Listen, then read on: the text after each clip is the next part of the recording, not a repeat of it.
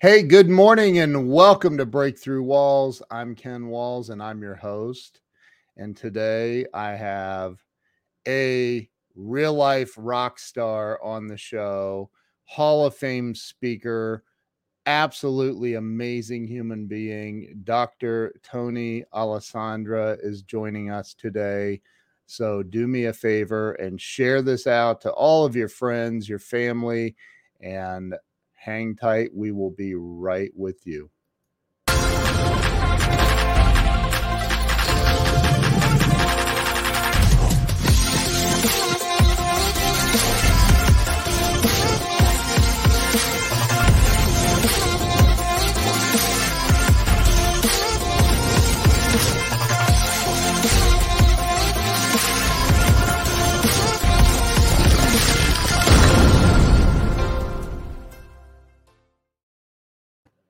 And we're back. Let's bring Tony Alessandra on.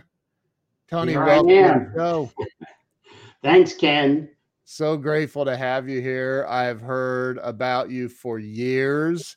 And then our mutual buddy, Jim Cathcart, was like, Well, Tony's my best friend. I'm like, Then you've got to get him on here, man. so yeah. welcome to the show. I'm so grateful thank to you. have you here.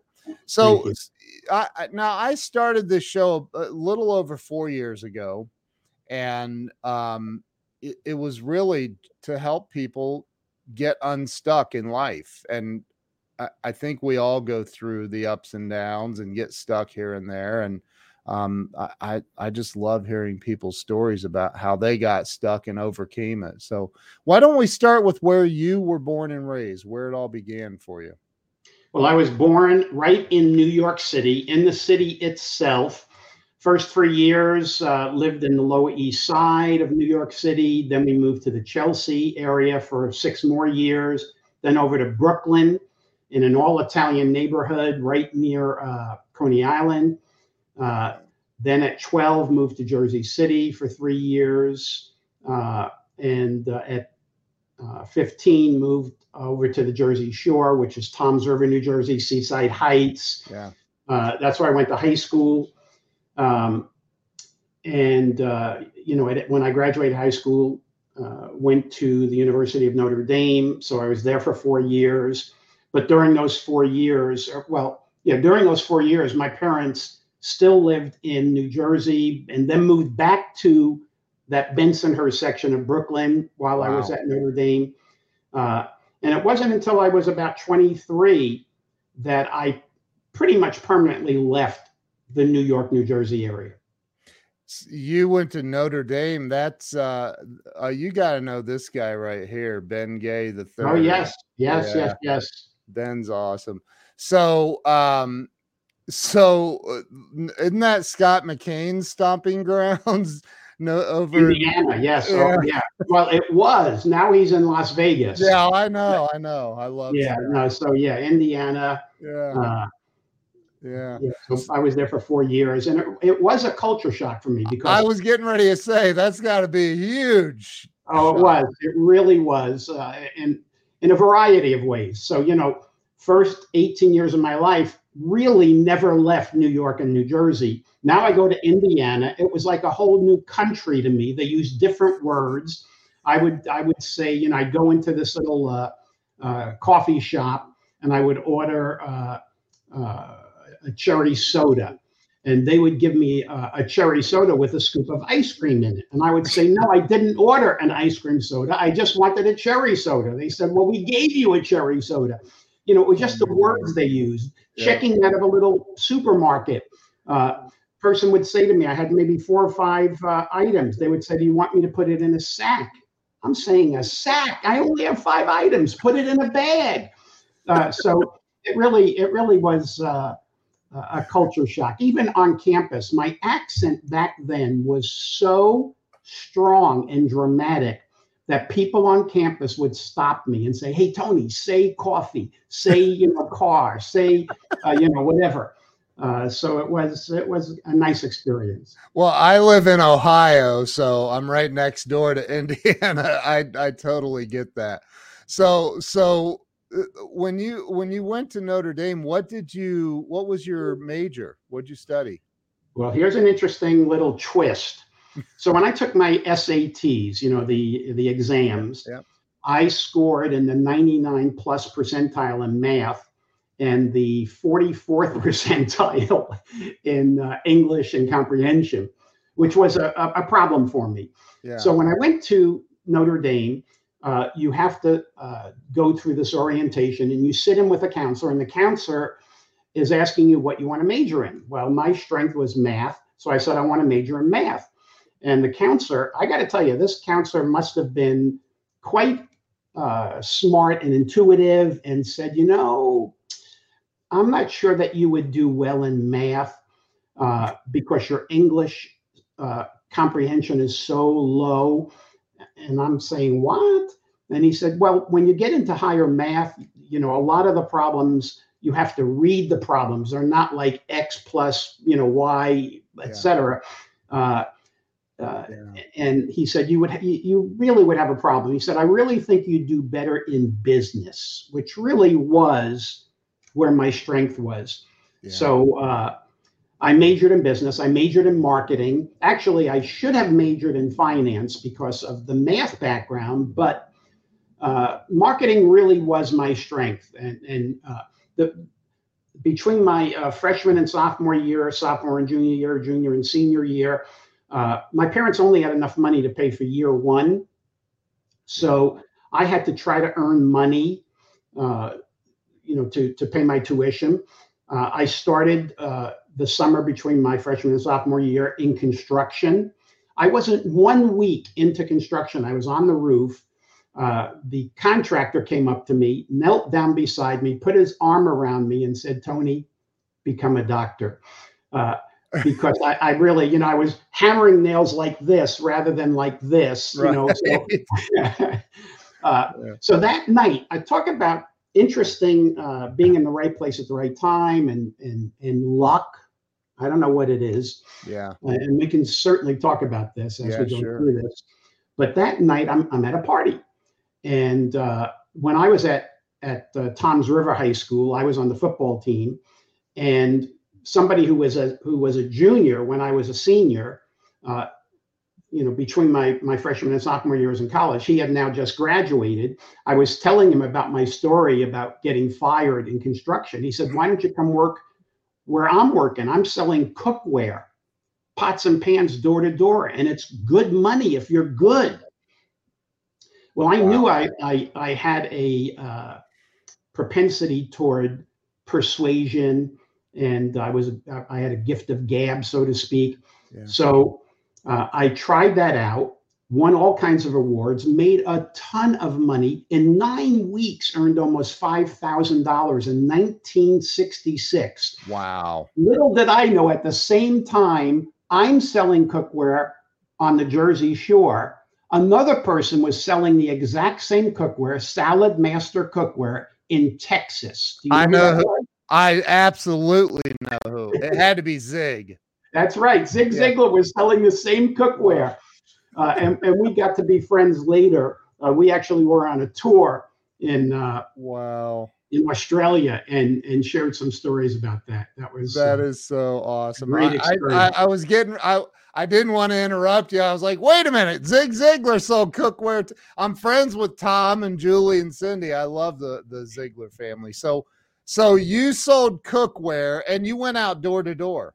I went out door to door. I I sold differently than Zig sold. Zig, in my opinion, I mean, he a great salesperson, no question about Yeah, it. But right. he did cooking demonstrations, and I have to tell you, it wasn't until my the year between my uh, uh, sophomore and junior year that I actually tasted something in the cookware that I was selling the year before. And when I tasted it, it was uh, it was uh, waterless cookware. Yeah.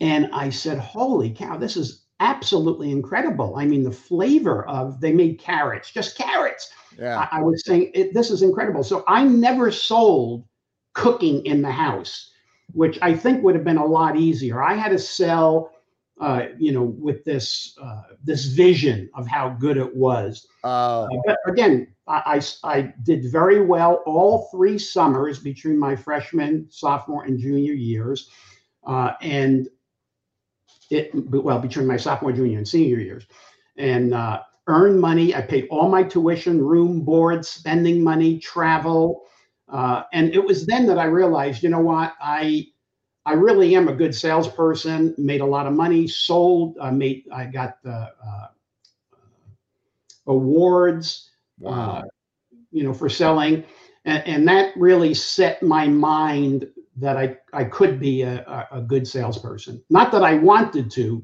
but that I could. I, I I've I've said many times, I don't know if you'll agree or disagree, but I think every kid coming out of high school should go out and sell door to door for at least one year, if not two, before they decide what they're going to major in in college or what their vocation is going to be. It's it's it's life changing when It when is. you, when you go out and do that. Here's an interesting uh, uh, example to to reinforce that. Uh, when Jim Cathcart and I were partners in La Jolla, California, we hired this. Guess she was 19 years old. She was at San Diego State. She was a freshman, I think, majoring in computers. Uh, her name was Holly Olson, and uh, that summer between her freshman and sophomore year, uh, she went out into the south of the United States and sold books. What was the name of the company? The Southwestern Southwestern company that uh, Charlie Tremendous Jones used to give speeches to every year. Yeah. But she came back, and one of my other uh, really close friends, Rick Barrera, said, "Tony, uh, you should uh, not have Holly as your gopher. You know, our our shipping and handling person. She killed it this past summer selling books." You should put her into marketing and sales, which we did. And uh, she became our head of marketing, our, our, our Wow. top salesperson. And 17 years later, so in, in 2000, she had been with me now for 17 years. And I spun her off into her own business.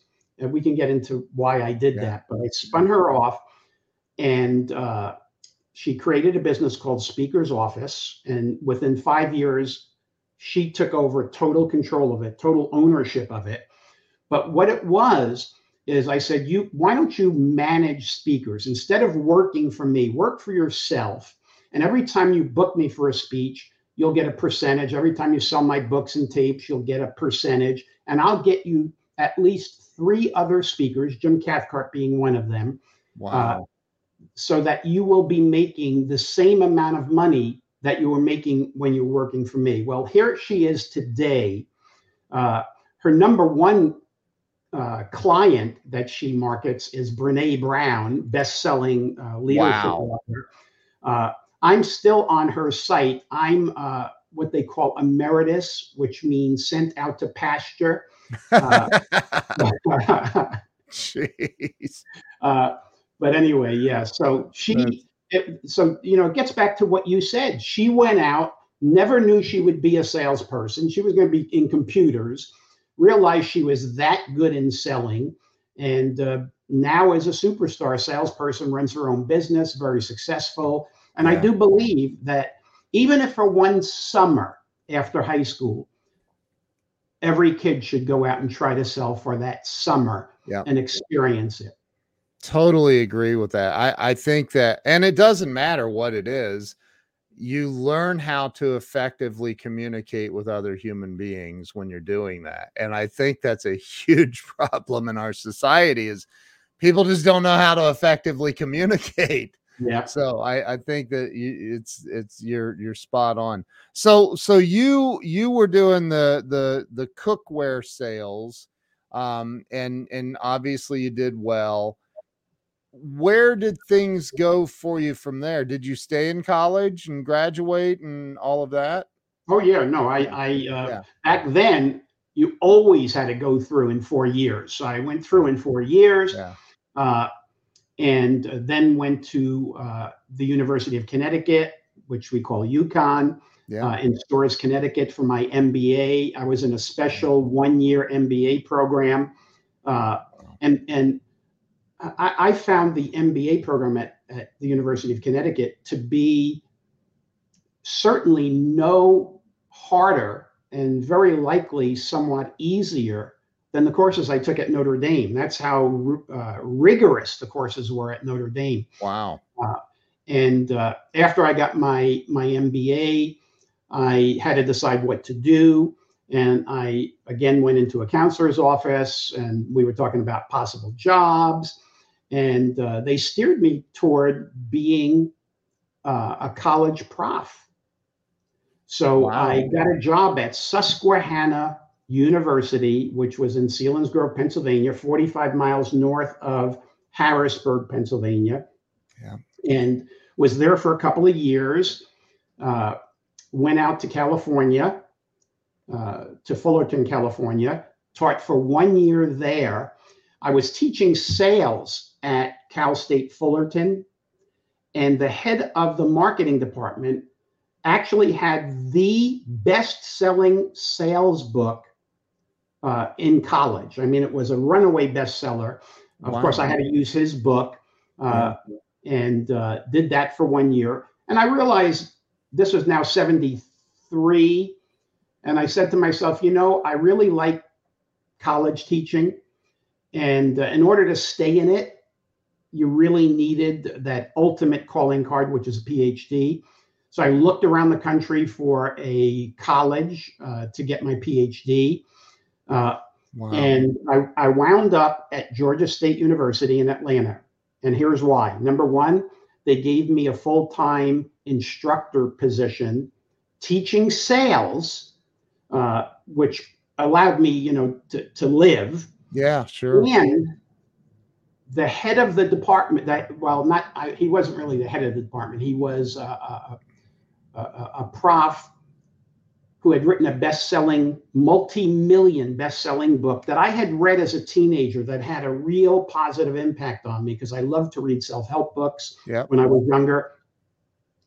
And uh, his name was uh, Dr. David Schwartz. He wrote the book, The Magic of Thinking Big. Oh my God. You are you kidding me? No, no. So Wow. I called up the university before I made any decision, got uh, Dr. Schwartz on the phone, said, Look, I'm considering coming there. Uh, I read your book, it had an impact on me. Would you agree to be my doctoral dissertation chairman? He said, Absolutely. So I went there. He was a, a very active, successful, uh, motivational speaker, too, uh, you know, based on that book. Uh, Wow. so as I was going through that that program, I finished all my coursework in uh, in 12 months. Uh, wrote my proposal for my dissertation, which was based on buyer seller similarity as a determinant of success in selling. But it was based on buyer seller similarity based on demographics, age, height, you know, yeah. etc. And uh, I guess probably November of, of 73, no, 74, excuse me. I go to this little private session on social styles, uh, which I had not been exposed to before. And they introduced this four style concept called social style sales strategies. At the time, it was being used by Larry Wilson uh, of Wilson Learning. And it was about four basic patterns of behavior the amiable, expressive, analytical, and driver. Well, when I saw that, uh, you know, if I can take uh, an example from uh, personal relationships, love at first sight, I looked at that and I said, that is what I want to do. That is what I want to focus on. I immediately went back to Dr. Schwartz and I said, uh, Dr. Schwartz, I want to change what, what the proposal was from demographics to psychographics. He looked at me and he said, Absolutely not. He said, You got the proposal accepted, finish it, get out of here, And then if you want to focus on these four style models, do it once you get out of here with your PhD. Too many people, he said, too many people, you know, start changing their dissertation and never finish. They call it an ABD, all but dissertation. Finish yeah. their coursework, got through their oral exams, but never finished their, their doctoral dissertation, which is what I did. I finished. When I finished, I uh, got a, a, teaching position at the University of San Diego. That's why I moved here to San Diego. Uh, was a professor at the University of San Diego, 76, 77. In, in uh, 78, I I really was torn because I had started speaking part time in 74. Because once I saw that social styles, I said, This is really what I want to do. And I started giving some speeches, uh, started doing a little bit more and more. So uh, when the, the fall semester came around in 1978, the dean of the School of Business said, Hey, Tony, you've got to make a decision. You're either a full time prof or you're a full time speaker. You cannot do both. Yeah. And I said, You know what? I've been teaching now for eight full years at the university level. Uh, I really have not done professional speaking full time.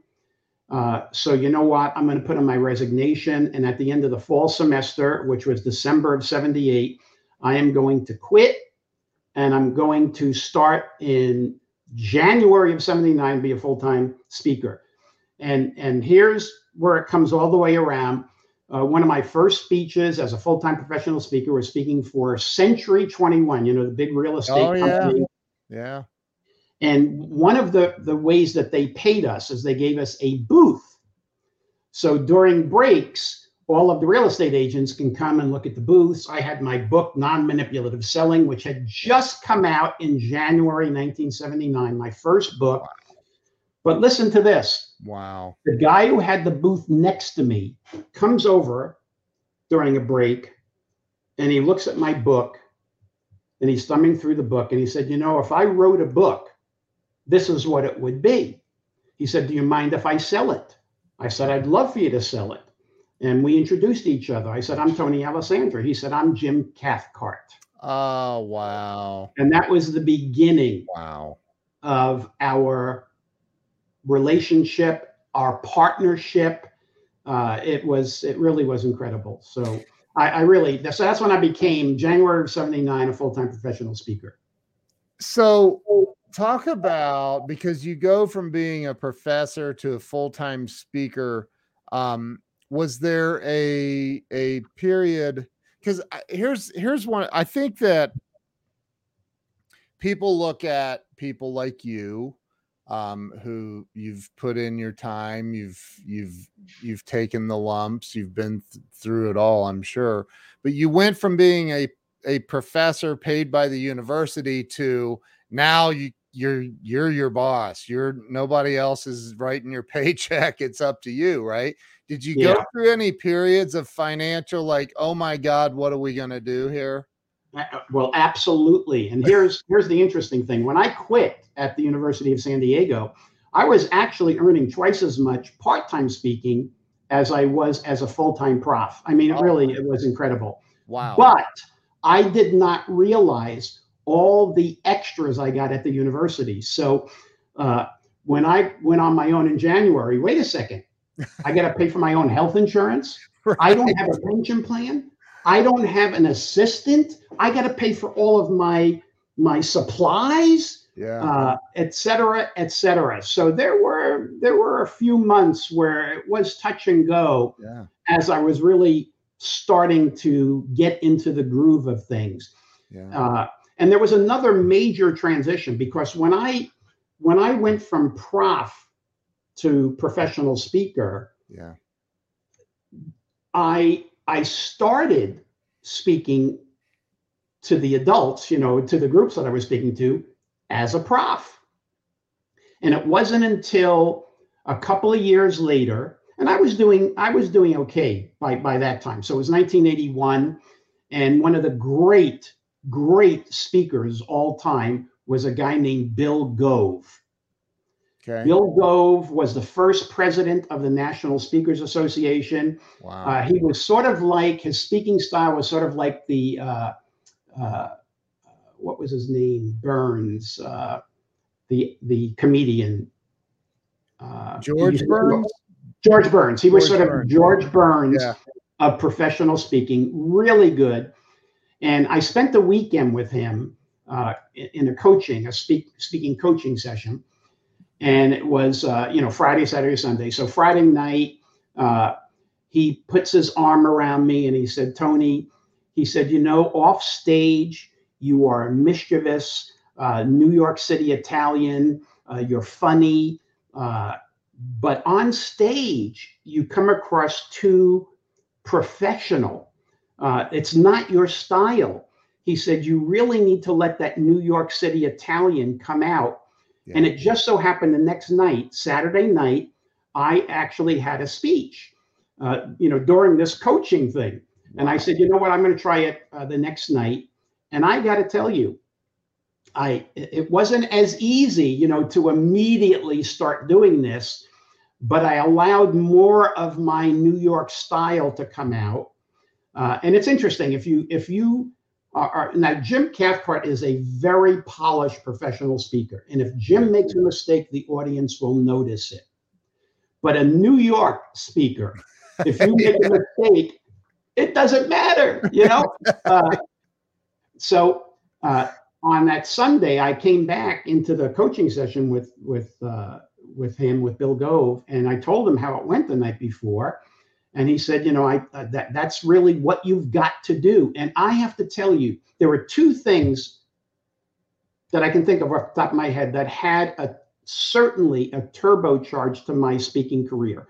Number one was allowing that New York City Italian persona to come out. Yeah. Uh, and I mean, it, my career just took off. Wow. The second major turbocharge to my career was, I believe, in 87, when we finally moved away from all of us were using audio demo, audio cassettes as our demo that we would send to people. Yeah.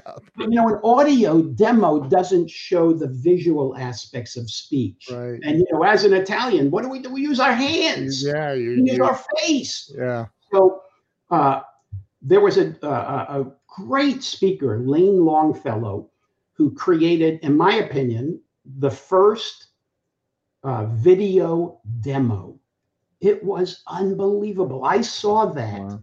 and I said, This is the future. And I immediately, I mean, it cost me $10,000. Back then, it was a lot of money in, in, Yeah. in 87. Yeah. And I said, you know, I'm going to create a video demo. Once that video demo came out, and I was one of the absolute first people to have a video demo, it was explosive in terms of what it did for my career. Uh, you know, for over 30 years, I averaged about 100 paid speeches per year all over the world, but but but really kind of burned out. Uh, the travel was, it just was too much for me. yeah. Uh, you know, I have over 12 million frequent flyer miles on American Airlines. wow. 12 million. And uh, Wow.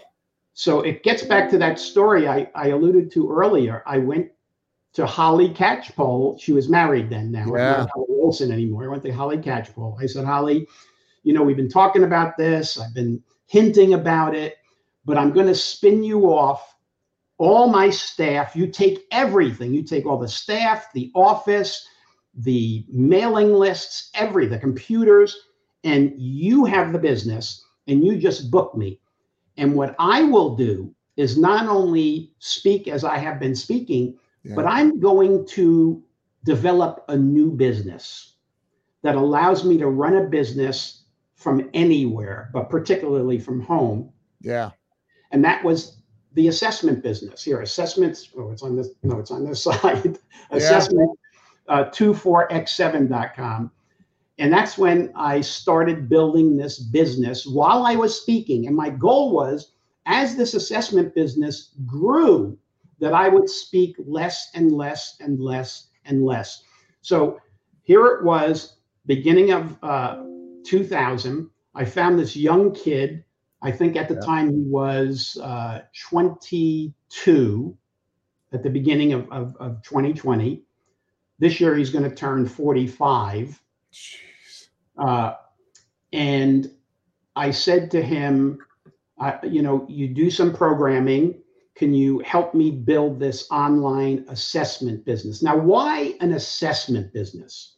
Let's go back to 1974 when I went to that little session on social styles and I said, This is my future. So I created a paper based assessment that determined whether you were one of these four styles. And all, all the way from 74 to 96, I used that even in my speaking uh, to determine somebody's behavioral style. Some Right. people call it a personality style, but it really is a behavioral style. Uh, but in 96, I decided to put that assessment, we called it the platinum rule. Now, you know the golden rule, right? Do unto Yep. others you would have them do unto you. The platinum rule is do unto others as they would have you do unto them. Right. So I put that online, and it was a runaway success. 10,000 people plus a month were taking that assessment. It was free. It was free because I wanted to sell my book. Uh, it Yeah. was really get, aimed at selling the book. And it really took me, Ken, it took me four years. Me, supposedly a business expert, took me four years to get that blinding flash of obvious that this could be a business. Uh, okay so this and jim and i've actually talked about this and and and i'm i'm probably going to be selling your system so Good. I love it. right so so but th- this is is this obviously the most famous assessment tool in the world by name at least is the disc profile right Right. is it is it dissimilar to that or, or is it the same what, what are we talking about here Yeah, What- it is. what are the We, we, we sell millions of disc assessments, millions. Uh, so, Wow. yes. So I, I was using initially from 96 until the very, very early, maybe 2001 or two, I was selling the platinum rule. The platinum rule, we use the terminology director, thinker, relator, socializer. Jim used the same terminology Yeah. in our books together. Yeah. But I, I quickly realized, you know what? DISC is much more widely known. I had actually written a book back in the uh, late 80s with Dr. Michael O'Connor, who was the head of research and development for Performax and Carlson Learning, which was the original DISC company. wow This became public domain. Uh, so in the early 2000s, I think it was 2001 or two, uh, I decided to focus more on DISC. In fact, the first DISC assessment that we programmed was for Ken Blanchard. Good He was my first customer. wow Uh, Yeah. So, uh, and and who's my biggest customer now? Uh, hopefully, somebody you've heard of, a guy named Tony Robbins. Never Tony- heard of him is Yeah, he well, is he somebody up. important Look him up. It's TonyRobbins.com. But if I've- you go to the Tony Robbins website, Jeez. I think it's I think it's TonyRobbins.com slash disc D I S C. y- You'll see that you can take a free disc assessment. It's my assessment. Wow. He does about he does between thirty and forty thousand a month. come on Yeah, no. Uh, uh, wow uh, wow so uh, he's he's he uses our assessments. So does Grant Cardone. Grant Cardone used to be my next door neighbor in La Jolla, California.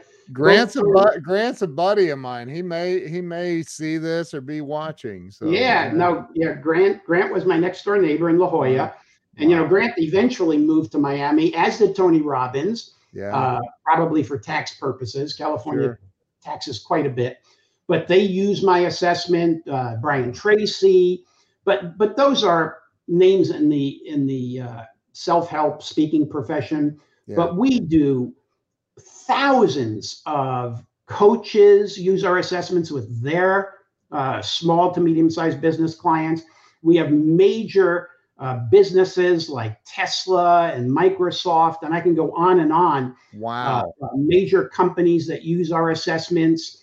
Uh, so that has grown to such a degree, Ken, that here we are. I never, ever have to give another speech, do not need the money, make a lot more with the assessment business than I ever made Wow. as a Hall of Fame speaker. That's uh, crazy. And and what I could run the business from my home. Yeah. Actually, you know, I, I counting me, there were 16 employees. They're all over the country. We're all virtual. You know, I have one in Atlanta. I have two in Indiana. I've got uh, one in uh, Idaho, one in Nevada. I've got five or six, maybe even seven in Washington State, and the rest in California, mostly San Diego. Wow. Uh, I think that covers everybody. Uh, so uh, it, it's a great business. That kid that I hired at at uh, 22 or 23 years old. yeah. Thank you, Jackie. I appreciate that for Yeah. putting that on. Uh, uh, Tony Robbins' site. Yeah. So uh, that kid now. Sold a couple thousand more. Way to go. Yes. yes. That's uh, awesome. So uh, that kid who I, I hired to initially build that first online assessment platform is now the CEO of the company. He is an he is an equal partner. I mean, he he has been so instrumental, Brandon Parker, to the growth of this company that I have given up half of my ownership in this company to him because he is that good. Uh, we have an unbelievable COO called Jared Moore, who, in my opinion, can easily take over for, for Brandon. He's that good. But wow. uh, the only thing he he needs to brush up on is uh, is the IT side of the business. He Yeah. knows everything else. yeah. Uh, Jared, he is incredible with our employees. Uh, the great thing about Brandon is how much the employees love him. I think the employees are afraid of me. I don't know why. I'm so gentle and calm. It's that just- New York edge you have. You think, I, I think it is, you know, because even my kids are afraid of me. Dad, don't yell at me. I'm not yelling. You want yelling? I'll give you yelling. You know, I, I I, must be from New York somewhere originally. My wife does same. I, I hear the same thing. I, I think you know, and and Steve Rizzo, New York, Long Island, and, and Yes. uh, you know, and he, I'm like, dude, are you are you mad? And he's like, no, what are you talking about? I'm like, that's that right. right there. like, so so. I, I, I want to go back a little bit because I think that there's a, a a you mentioned it and we went by it kind of quickly, but it took you four years to realize that you had a a business and and four years day by day when you're not really crushing it in life can be a long four years Right. so so you know talk a little bit about and and if you can segue into how that whole thing because success oftentimes is right there in front of you and you just don't see it right?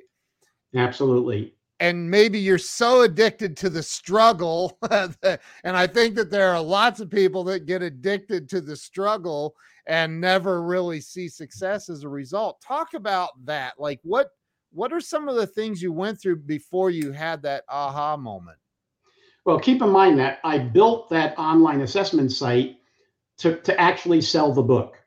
Right. My book called The Platinum Rule. So the Right, site was right. called The Platinum Rule. I wanted to sell the Platinum Rule book.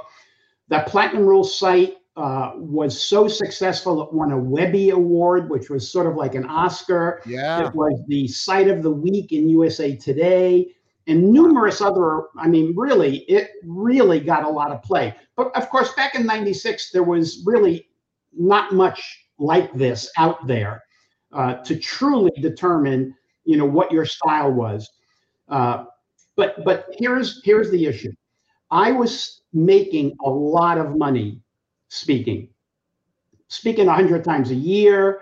I won't tell you how much uh, my fee was, but it was you know in the five figures. So I was making a lot of money, and it just pulled my attention away from concentrating on what could be with that site yes and uh, uh, you know uh, brandon brandon sort of came along and he's the one who was saying you know you're sitting on a gold mine here why don't you why don't you capitalize on it? You're not charging any money for it. Right. You know, it was then that I said, you know, uh, I'm getting tired of all this travel, and you know, maybe I should look at that yeah. and uh, develop that. Eh, but it even took me a while after we started developing the site and had uh, first customer was Ken Blanchard, second customer was the University of Phoenix, Jeez. and then it kind of went on from there. But uh, it took me a while because the speaking revenue was was so great yeah. that it just clouded my vision. Uh, so you know, here were two positives.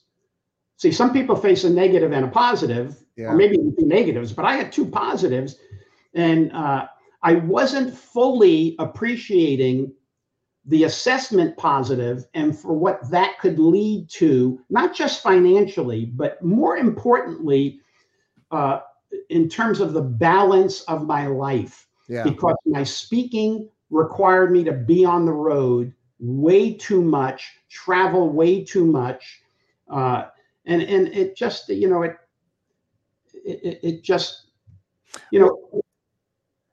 I, I, let, let me throw this in there because you you were I, I was having a conversation with somebody way way way high up in the NSA a couple years ago. Um, it was Anna Liotta, and and and she she was saying you know it was at during the pandemic. She's like, speakers are freaking out because everything canceled. Right. And you were in the unique position of, oh well, like I mean, not oh well, but like you know what I mean. You were in a position where you're like, I'm not reliant on on that. And yeah, I had, were, I had zero, zero reliance. You know, my right. assessment business was earning millions of dollars at that time Wow. And, you know, a lot of my buddies who were truly, unfortunately, suffering would yeah. say to me, damn, you made such a, a great decision back in 2000. Yeah. Uh, but, you know, uh, I also sensed a couple of things that were happening in the in the dot com bust, where I lost a lot of money in the dot com bust. Yeah. yeah. And uh, a lot of people did. You know, I, I I just said, you know, this is also going to have some impact, uh, possibly. Well, 9 11 uh, happened right after that. Yeah. Uh, and I said, you know, this is going to have some impact on the speaking business. I wasn't sure what impact, but I felt that it would have some. Then in the Great Recession, it yeah. had another big impact. Uh, and of course, the uh, pandemic had the it almost was, uh, you know, the final nail in the coffin. It wasn't really the final nail, but it had a, an enormous impact. But yeah. as that was happening, I was saying to myself, thank goodness I am developing this other business to yeah. pull me away from having to rely on having to to create a whole new calendar, you know, as a professional speaker, not a trainer, not a coach, not a yeah. consultant, but as a speaker, you got to create your calendar every year. Right. So uh, it it it be, can become a struggle. Uh, so I I was very fortunate to uh, you know to yeah partially see what was going on. Not I wish I could have totally predicted it, but I did go create this assessment business that today has been a godsend. And many of our my colleagues use this assessment site because, as you said, this is arguably the most widely used assessment in the world. Yeah. And uh, we have, for instance, we have the DISC assessment in 20 something languages, uh, including, you know, Arabic and Russian and Polish and, you know, uh, Japanese. I can go on and on. So I have distributors in all these countries uh, that that sell the assessment. So that's, it's that's insane. So you're the are you the largest provider of disc in the world? You no, no, I, I, would not. I would not say I'm the largest provider. Wow. Uh, I would say there's probably a couple of businesses, two or three that may be bigger. Uh, but I will tell you that we have possibly the best visibility and here's why, Ken. if you look at many of those companies, they were started by people who had more of a technical background, whether it was IT, whether it was uh, statistics, uh, uh, uh, whether it was psychometrics. They had more of a technical background. Hey, yeah. my background marketing, sales, and service. Yeah. So when I built the site, uh, our first uh, version of the site, I went out to my customers and I said, okay, tell me, what do you like? What don't you like? What should I change? What should I add? What should I delete? And we started adding stuff and changing stuff and editing stuff. And we got to the point where it was almost like the initial 1.0, you know, Assessments yeah. 24 7 1.0 was like a Frankenstein. Uh, it was like a strip mall that we added on all these things. So we went back and totally rebuilt it from the ground up. We had 2.0. I did the same thing, went out to my customers. Now, let me tell you an interesting thing. I had some customers that would constantly call in and tell us what they did not like. And my employees would say, I cannot believe this person, you know, constantly complaining about things. And I said, You should be thankful. This is a beta tester for us. Yes. Who we don't even have to pay. They're telling us what we should do better. Yeah. So now, Ken, we are on version 5.0. And I got to tell you, it is by far, I don't care if a company is not necessarily a disc company, because a disc company is not 10 times our size, but right. but maybe a, you know, who knows, a company 10 times, 20 times our size our dashboard is superior. It wow. is totally automated, e-commerce enabled. It is it runs like magic. Uh, it, it, allows people to do what they need to do without even thinking about it. I, I, so uh, you know, I, this is this is absolutely brilliant. So, I personally have hired and trained. I don't even know hundreds, maybe over a thousand salespeople in in my career. Um, I currently have zero salespeople, uh, and you want to know why? Because I'm a salesperson trying to manage salespeople, and I hate it.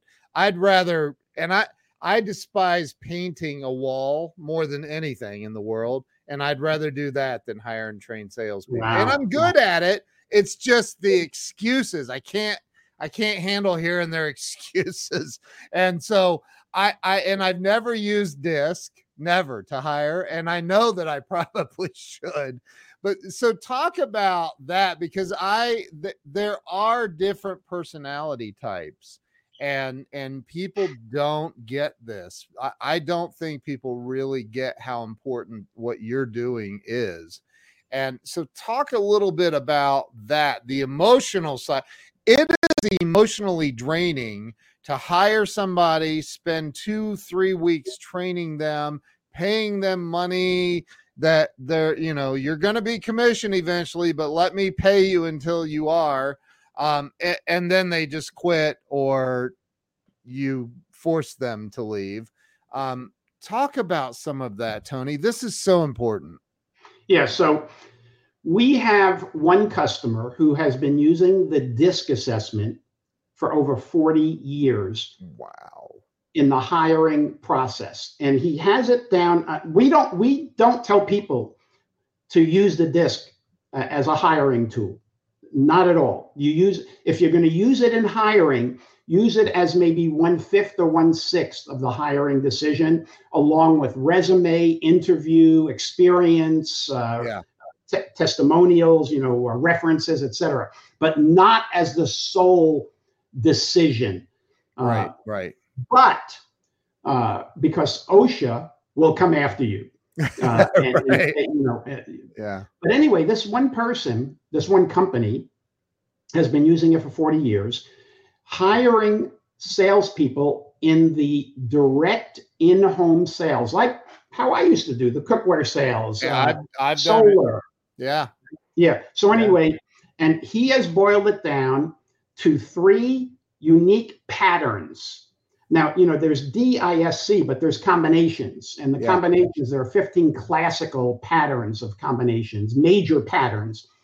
And he has boiled it down to three with years of documentation that these are the best salespeople. They make the most sales and they stay the longest in their positions. So he has done something that very few people have done. However, there, there's a concept called benchmarking. And benchmarking is really what you want to do if you want to use any assessment, whether it's DISC or something else. Sure. And benchmarking is okay, can I create a, a, a, a, behavior, a pattern Yeah. of my top salespeople, what I'm looking for? And it could be, I'm saying salespeople, but it really could be any any position. It could be Sure. uh, executive administrative assistants, it could be, you know, whatever. Right. Uh, so what you want to do is create a benchmark. There's different ways to create benchmarks. You can say, okay, in a big company, you know, where they have a lot of salespeople, let me look at the top three or five or 10, have them all take a DISC assessment and use one of our very sophisticated algorithms to create a single composite DISC report that is a benchmark that that company can use uh, with candidates. And, and what they do is the candidates take the DISC assessment, it's compared to the benchmark, and then you get a percentage match. Wow. Now, you use that again in conjunction with other things. Now, you got to make sure that whatever assessments you're using, they are validated, statistically validated. Uh, they do not create an, create an adverse impact. You know, there are protected groups, uh, gender, age, et, Yeah. uh, et cetera. So you have to make sure that the assessment does not discriminate against one of those groups. That's called adverse impact. yeah. Uh, so that's what we do. We make sure that our assessments are fully validated at high levels, typically above a 0.8. I think the, the American Psychological Association says it should be a- above a 0.7. I believe that's true. We're above 0.8. We have adverse impact studies, all statistically validated by an outside statistically based company. We don't do this internally because it's too easy if you do it internally Yeah. to fudge it. Yeah. "Uh, I don't like the way that looks. Let's up it a, you know, a Yeah, right. no, no. We use an outside company and it is very expensive because Yeah. if it doesn't come in the way you want, you have to start tweaking things. Right. Now, here's another point, Kim. Uh, two assessments to determine whether somebody is fit for a job most often is better than one assessment. Three assessments better than two. Uh, we have something called higher sense. The, our higher sense and our executive summary uh, uh, assessments are three assessments for the report. One is the DISC, one is motivators. DISC tells you how you do what you do, motivators, why you do what you do. Are you more motivated by altruism or economics or uh, the, the love of learning, et cetera? Right. And then there's the what they call the Hartman Value Profile, uh, HVP, which is measures sort of your uh, critical thinking. So all three of those together is stronger than any single one.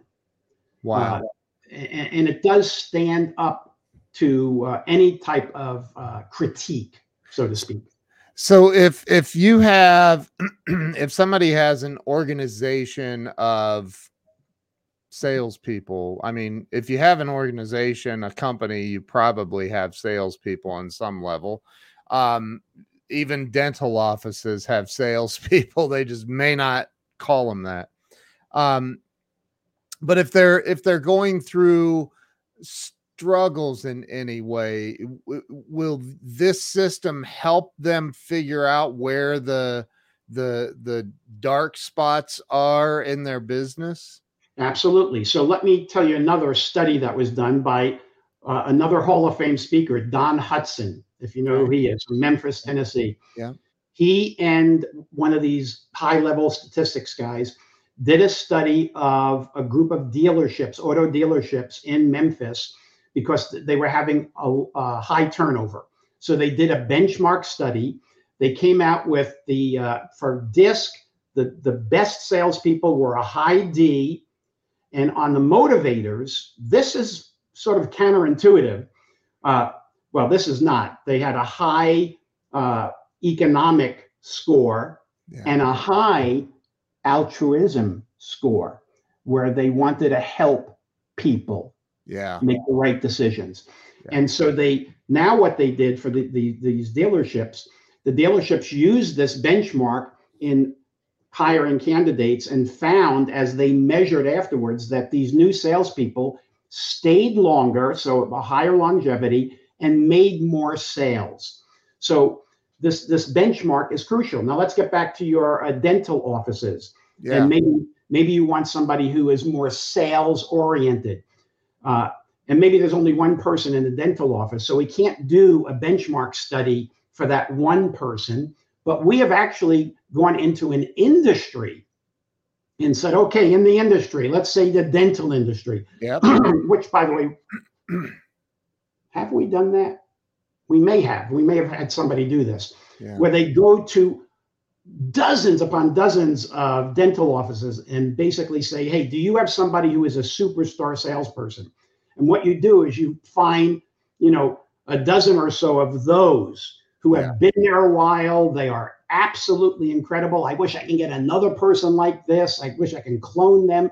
And then we do a study on those people, create a benchmark for the industry. And then those small yeah. dental offices who want to hire one person, they at least have a benchmark. So we can do it by an industry. Yeah. Uh, or we can do it by a company if the company's big enough and they have enough people. Uh, so it, you know, there, there's various ways to do this and use the assessments for helping us hire the best people for particular jobs. But Ken, it, assessments are used not just for hiring people, although that's a, believe me, sure. it's a, a significant thing, yeah. but also for leadership development, yep. team development, uh, sales skills. We have a bunch of different assessments. It's not just DISC. We have right. the IQ, you know, we have the motivators, we have emotional intelligence. So all of these things sort of blend together and help you make the right decisions. For me, assessments are like the MRI of the mind. Yep. I totally agree with that. And I think if I ever decide to start hiring again, I'm, I'm, and I'm at that point at the actually at the moment. I cannot believe we've already been on here 57 minutes. That's insane.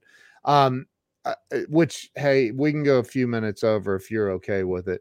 I'm fine. I, I, I do want to ask you this, and I've asked every guest that's been on this question, and um, the number one answer to this question is fear and and so you have to do better than that no uh, so the in life life is difficult is the first three words of Scott Peck's book, right? Yeah. Um, I I don't know that I totally agree with that, but but you know, I, maybe I've already accepted that life can be difficult, and that's why it's, I've transcended it. But but the the you know with the the when you take the average person that's out here on the struggle bus and they're trying to trying to make it and they just they can't seem to get it in your opinion, Tony, what do you think holds people back from two things? Number one, financial success, real financial success. And number two, real freedom and, and happiness. And I do think they're related because I've been homeless and broke and I've been very wealthy, and wealthy is way better. So, so like, what do you think stops people? I'm going to give you full screen for this answer. What's holding people back in life? Well, one of the things is uh, uh, a lot of people are not risk takers, so uh, they they play it too safe, and and you know there is that uh, relationship bet- between risk and reward. The more risk, the more reward. The less risk, the less reward. So uh, a little bit more risk taking. Uh, yeah. I, I, also think that sometimes uh, I've seen some what I believe to be very successful people who have not become successful. And one of the reasons is a lack of focus. Uh, I think one of the things that that I, I, think helped me in my life is my focus. Mm. When I was a speaker, I focused just on speaking. I didn't let other things uh, uh, take me away. I focused on a topic and didn't say I can speak on anything, uh, even if somebody wanted me to speak on something. That, you know, so there has to be focus. Yeah. Uh, uh so uh, focus, I think, is crucial. Uh, being a little bit more of a risk taker. Some people are afraid of change, so they stay in a in a in a position that they're unhappy with. Uh, it's not financially uh, successful because they're afraid of change. Uh, and I think they have to look at change a little bit differently.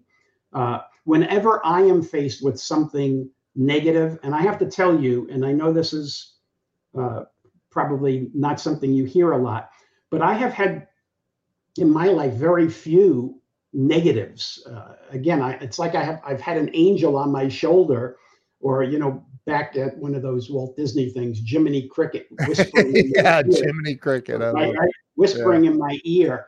Uh, and and I've been really lucky in life, uh, but I've been focused in life and and uh, but whenever i'm faced with a difficult situation something isn't going right or the way i think it should i have a saying. And you've you've heard this before and i have to tell you it works it works it works. The saying is this too shall pass. Yep.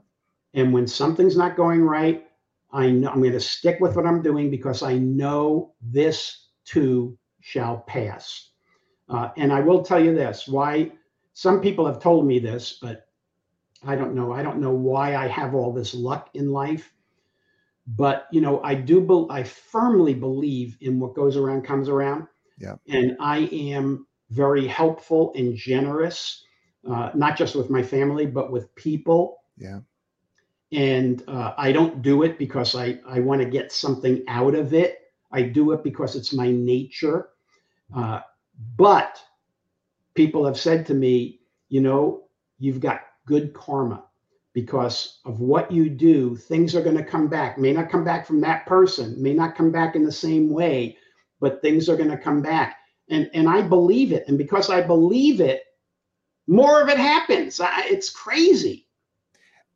I, I, I preached this like I, I, I, you know, and I'm sure you have a gazillion stories or examples of where you you helped somebody. I I I love to help people just randomly, strangers, just you know, hundred dollar tip here or whatever, like just to and and I've seen it and without expecting anything in return i i don't ever ex- i just know that it's good to help people and and it always comes back and i think that we live in a society that's that's had this this shift into what's in it for me and and and really obsessed with what's in it for me and and um, I, if people can have that that shift that you're you're talking about I, I this this world and their lives will be so much better.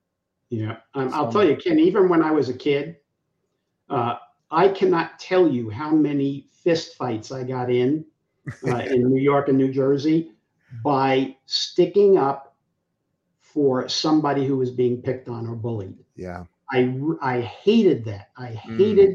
bullies and I hated uh, uh, people taking advantage of others. So I always was in there uh, fighting for them with nothing in return. It just was my nature. That's that's we're a lot alike. I, I I love that. I love. I've gotten beaten up for sticking up for people. so I love that, Tony. You are uh, first. Uh, thank you for for coming on today and and investing so much time and and sharing unbelievable wisdom. I I hope that some people got something out of this. It was amazing. I have assessments 24 by 7.com up on the screen, scrolling there. is there any other place that people can connect with you or follow you? Yeah, well, if they if they want to go to my my actual web, my personal website, it is uh, alessandra.com. You, you can see my name there, A L E S S A N D R A.com. And they'll see some of my speaking background, my product, you know, et cetera. But uh, I, can't remember the last time I updated that site, maybe about two or three years ago. Is that uh, it right there? Did I get that right? Yeah, that's it. That's it. Okay. Alessandra.com. So that's a little bit about me and my my background, my bio, et cetera because I don't really tout myself at assessments 24 7. So uh, it really, it's alessandra.com will, will tell you more about me.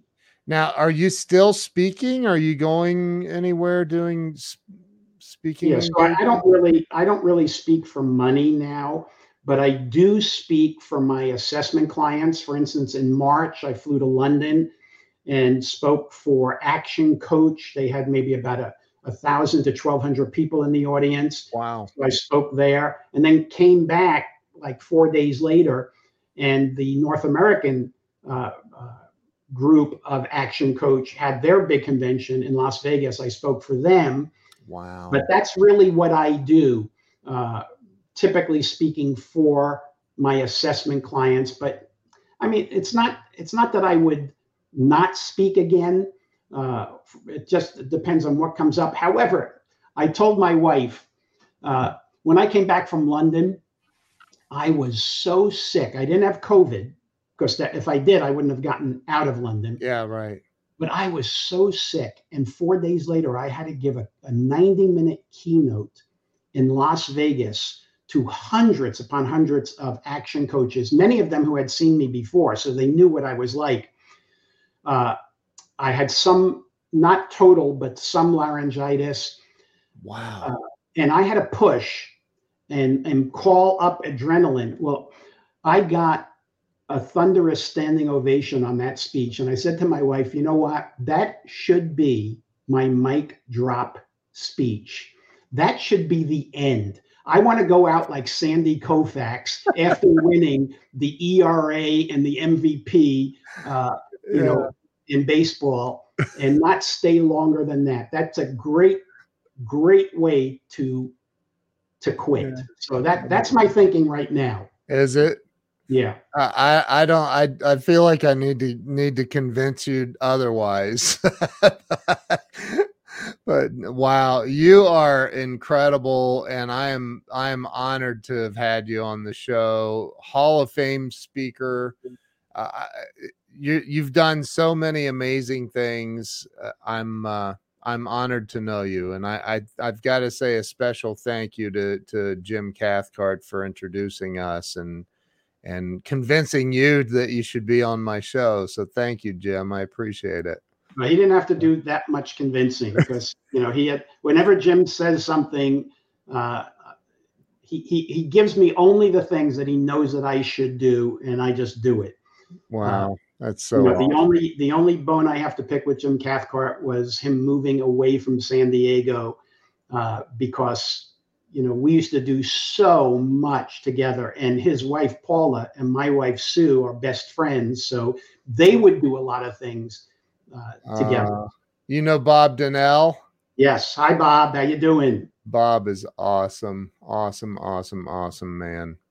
Um, so wow, Tony, thank you so much. If you will hang on for me, I'm going to end the live stream and you and I can finish up. But thank you from the bottom of my heart for coming on today and sharing so much of your wisdom and and you're just a good man. Thank you. Well, my pleasure. And thanks for having me as a guest.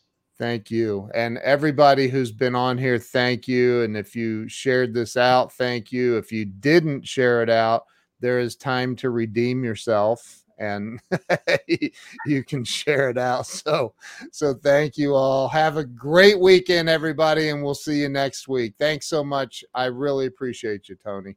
Thank you.